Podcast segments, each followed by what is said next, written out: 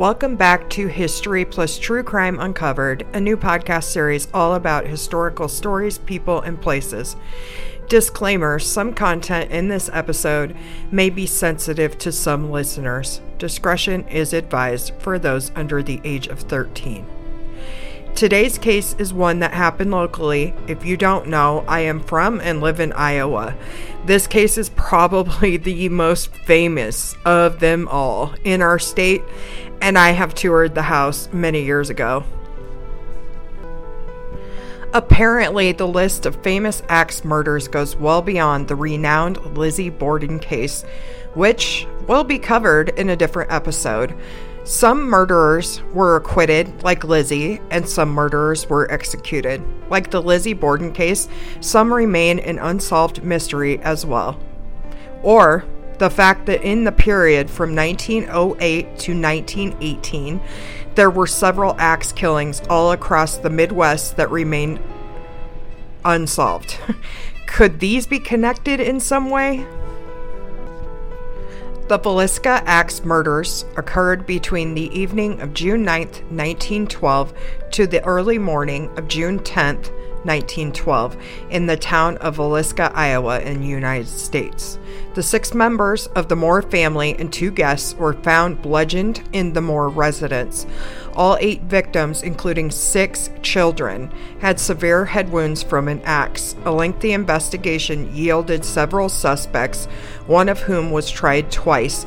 The first trial ended in a hung jury, and the second ended in an acquittal. No one has ever been convicted for these crimes, it remains unsolved to this day, more than a hundred years later.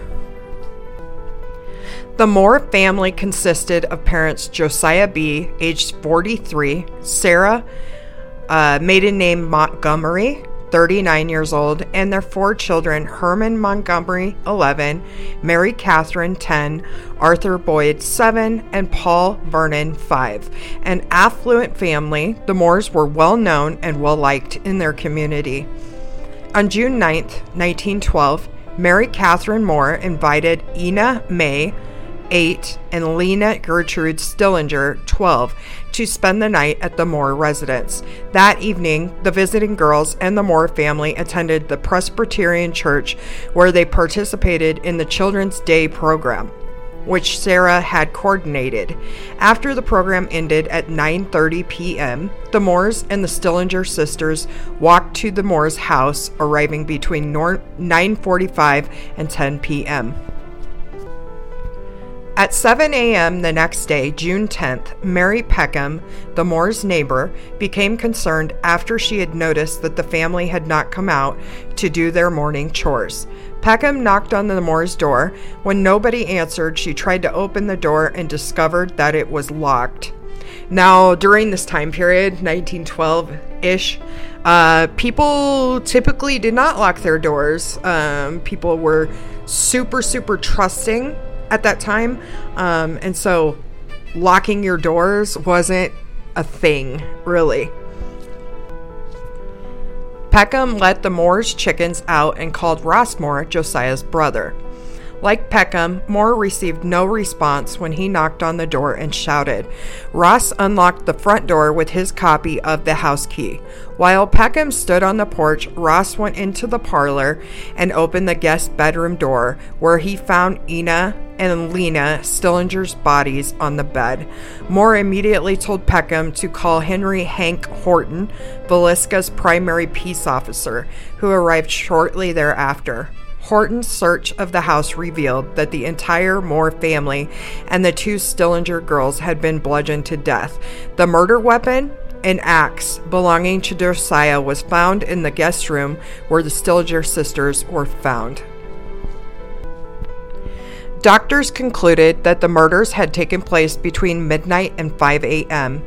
Two spent cigarettes in the attic suggested that the killer or killers patiently waited. According to the official tour, there were no cigarettes found in the attic until the Moore family and the Stillinger guests were asleep. The killer or killers began in the master bedroom where Josiah and Sarah Moore were sleeping. Josiah received more blows from the axe than any other victim. His face had been cut to such an extent that his eyes were missing. The ceiling in his room also had a gouge mark from when the murderer lifted the axe to murder him. Also, want to note since I have toured this property, um, and you know, you have a tour guide and all that kind of thing the cuts in the ceiling and the walls from the axe like going up and hitting the ceiling and walls are still there. Um the ceilings in this home so it's a, a typical turn of the century victorian style home and the ceilings are not very high. You know you didn't have vaulted ceilings at the turn of the century. So um you know just little bit of information there is that the ceilings weren't very high, so whoever killed these people, um, when uh, he pulled the axe up, it went right into the wall and the ceiling. So. The killer or killers used the blade of the axe on Sarah while using the blunt end on the rest of the victims. Herman, Mary Catherine, Arthur, and Paul were next bludgeoned in the head in the same manner as their parents. Afterwards, the murderer returned to the master bedroom to inflict more blows on the elder Moores, knocking over a shoe that had then filled with blood, before moving downstairs to the guest bedroom and killing Ina and Lena. Seemingly afterwards, a four pound slab of bacon was taken out of the icebox and laid next to the axe. Investigators also found untouched food and bloody water during their search. After the search, people were let in to see if they could have committed the crime, completely contaminating the weapon.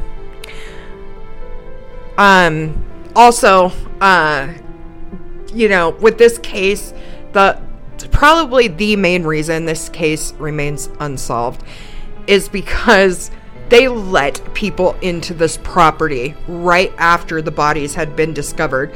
They completely contaminated all evidence.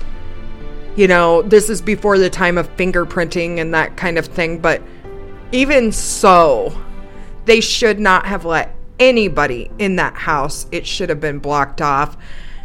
You know, like there was just no way that this would have been solved. But, you know, by, you know, evidence. Um, just because of that. So, uh, that's a little, a little information I wanted to include in this episode. Investigators believe that all of the victims, except for Lena Stillinger, had been asleep when they were murdered. They thought that she was awake and tried to fight back as she was found lying crosswise on the bed and with a defensive wound on her arm. Lena's nightgown was pushed up to her waist and she was wearing no undergarments, leading to law enforcement speculation that the killers sexually molested her or attempted to do so. This was later proven false. Over time, many possible suspects emerged, including Reverend George Kelly, Frank F. Jones, William Mansfield, Loving Mitchell, Paul Mueller, and Henry Lee Moore, which was no relation to the Moores. Kelly was tried twice for the murder. The first trial ended in a hung jury, while the second ended in an acquittal. All other suspects in the investigation were also exonerated. Now, continuing, I'm going to go through some of the suspects um, following uh, the case. Andrew Sawyer, he it says every transient and otherwise unaccounted for stranger was a suspect in the murders. Andrew Sawyer was one of those people. He was interrogated but not charged. He w- also was obsessed with the murders and slept fully clothed as if he was ready to make a clean getaway, and he also slept with an axe by his bed. Reverend George Kelly. Kelly was an English born traveling minister in town on the night of the murders. Kelly was described as peculiar, reportedly having suffered a mental breakdown as an adolescent. As an adult, he was accused of peeping and several times asking young women and girls to pose nude for him. On June 8, 1912, he came to Villisca to teach at the Children's Day services, which the Moore family attended on June 9, 1912. He left town between 5 a.m. and 5:50 a.m. on June 10, 1912, hours before the bodies were discovered. Reverend Kelly had confessed to the murders in court, but the jury didn't believe his confession. In the weeks that followed, he displayed a fascination with the case and wrote many letters to the police, investigators, and family of the deceased. This aroused suspicion, and a private investigator wrote back to Reverend Kelly asking for details that the minister might know about the murders. Kelly replied with great detail, claiming to have heard sounds and possibly witnessed the murders. His known mental illness made authorities question whether he knew the details because of having committed the murders or was imagining his account. In 1914, two years after the murders, Kelly was arrested for sending obscene material through the mail. He was sexually harassing a woman who had applied for a job as his secretary. He was sent to St. Elizabeth's Hospital, the National Mental Health Hospital in Washington, D.C. Investigators speculated again that Kelly could be the murderer of the Moore family. In 1917, Kelly was arrested for the Villisca murders. Police obtained a confession from him. However, it followed many hours of interrogation, and Kelly later recanted. After two separate trials, he was acquitted. I also want to note that uh, in my research and in knowing several different facets of this case, um, it has been said that Kelly um, got on a train to go to the next town um, that he was supposed to preach at, which was the following day, June 10th, 1912. And he was on the train anytime between 5 and 6 a.m.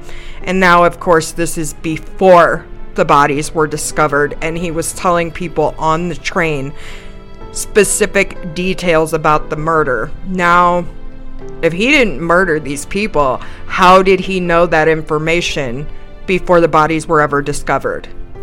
Interesting. Frank F. Jones. Frank Fernando Jones was a Villisca resident and an Iowa State Senator. Josiah Moore had worked for Frank Jones at his implement store for many years before leaving to open his own store. Moore reportedly took business away from Jones, including a very successful John Deere dealership. Moore was rumored to have had a sexual affair with Jones's daughter-in-law, though no evidence actually supports this. William Mansfield Another theory was that Senator Jones hired William Blackie Mansfield to murder the Moore family. Nine months before the murders at Villisca, a similar case of axe murder occurred in Colorado Springs, Colorado. Two axe murder cases followed in Ellsworth, Kansas, and Paola, Kansas. The cases were similar enough to raise the possibility of having been committed by the same person. Other murders reported as possibly being linked to these crimes include the numerous unsolved axe murders along the Southern Pacific Railroad from 1911 to 1912, the unsolved Axemen of New Orleans killings, as well as several other such murders during this time period. The murders in Colorado Springs were closely related in execution to those in the Moore house. H.C. Wayne, his wife and child, and Mrs. A.J. Burnham were found dead, murdered with an axe. Bed sheets were used to cover the windows to prevent passersby from looking in. At the Moore house, the murderer hung aprons and skirts to cover the windows. As in the murders in Villisca, the murderer in Colorado Springs wiped the blood off his axe and covered the heads of the victims with bedclothes. Mansfield was also the prime suspect of the Burns Detective Agency of Kansas City and Detective James Newton Wilkerson, who suggested that he was a cocaine addicted serial killer. According to contemporary news reports, Wilkerson believed Mansfield was responsible for the axe murders of his wife, infant child, father in law, and mother in law in Blue Island, Illinois, on July 5, 1914, two years after the Villisca murders. The axe murders committed in Paola, Kansas, four days before the Villisca murders, and the murders of Jenny Peterson and Jenny Miller in Aurora, Illinois. According to Wilkerson's investigation, all of the murders were committed in pre- precisely the same manner, indicating that the same man probably committed them. Wilkerson stated that he could prove that Mansfield was present in each of the differing crime scenes on the night of the murders. In each murder, the victims were hacked to death with an axe and the mirrors in the homes were covered. A burning lamp with the chimney off was left at the foot of the bed, and a basin in which the murderer washed was found in the kitchen. In each case, the murderer avoided leaving fingerprints by wearing gloves, which Wilkerson believed was strong evidence that the man was Mansfield, who knew his fingerprints were on file at the federal military prison at Leavenworth. Wilkerson managed to convince a grand jury to open an investigation in 1916, and Mansfield was arrested and brought to Montgomery County from Kansas City. Payroll records, however, provided an alibi that placed Mansfield in Illinois at the time of the Villisca murders. He was released for lack of evidence and later won a lawsuit he brought against Wilkerson and was awarded $2,225, which in 1912, that's a lot of money. It would be probably triple at least uh, the 1912 rate for today's, you know, inflation. Wilkerson believed that pressure from Jones resulted not only in Mansfield's release, but also in the subsequent arrest and trial of Reverend Kelly. However, R.H. Thorpe, a restaurant owner from Shenandoah, Iowa, identified Mansfield as the man he saw the morning after the Villisca murders boarding a train at Clarinda. This man said he had walked from Villisca. If proven to be true, this testimony would disprove Mansfield's alibi, Furthermore, it was reported that a Mrs. Vina Tompkins of Marshalltown was on her way to testify that she had heard three men in the woods plotting the murder of the Moore family a short time before the killings. Henry Lee Moore. Henry Lee Moore was a suspected serial killer who was not related to the slain Moore family who was convicted of the murder of his mother and grandmother several months after the murders in Villisca. His weapon of choice, of course, being an axe. Before and after the murders in Villisca, the very similar axe murders on his mother and grandmother were committed, and all of the cases showed striking similarities, leading to strong suspicion that some, or all, of the crimes were committed by an axe wielding murderer silly serial killer, and just like Blackie Mansfield, the axe murdering Henry Moore can also be considered a suspect in some of these slayings. Sam Moyer. At the inquest, it was reported that Sam Moyer, Josiah Josiah's brother in law, often threatened to kill Josiah Moore. However, upon further investigation, Moyer's alibi cleared him of the crime. Paul Mueller.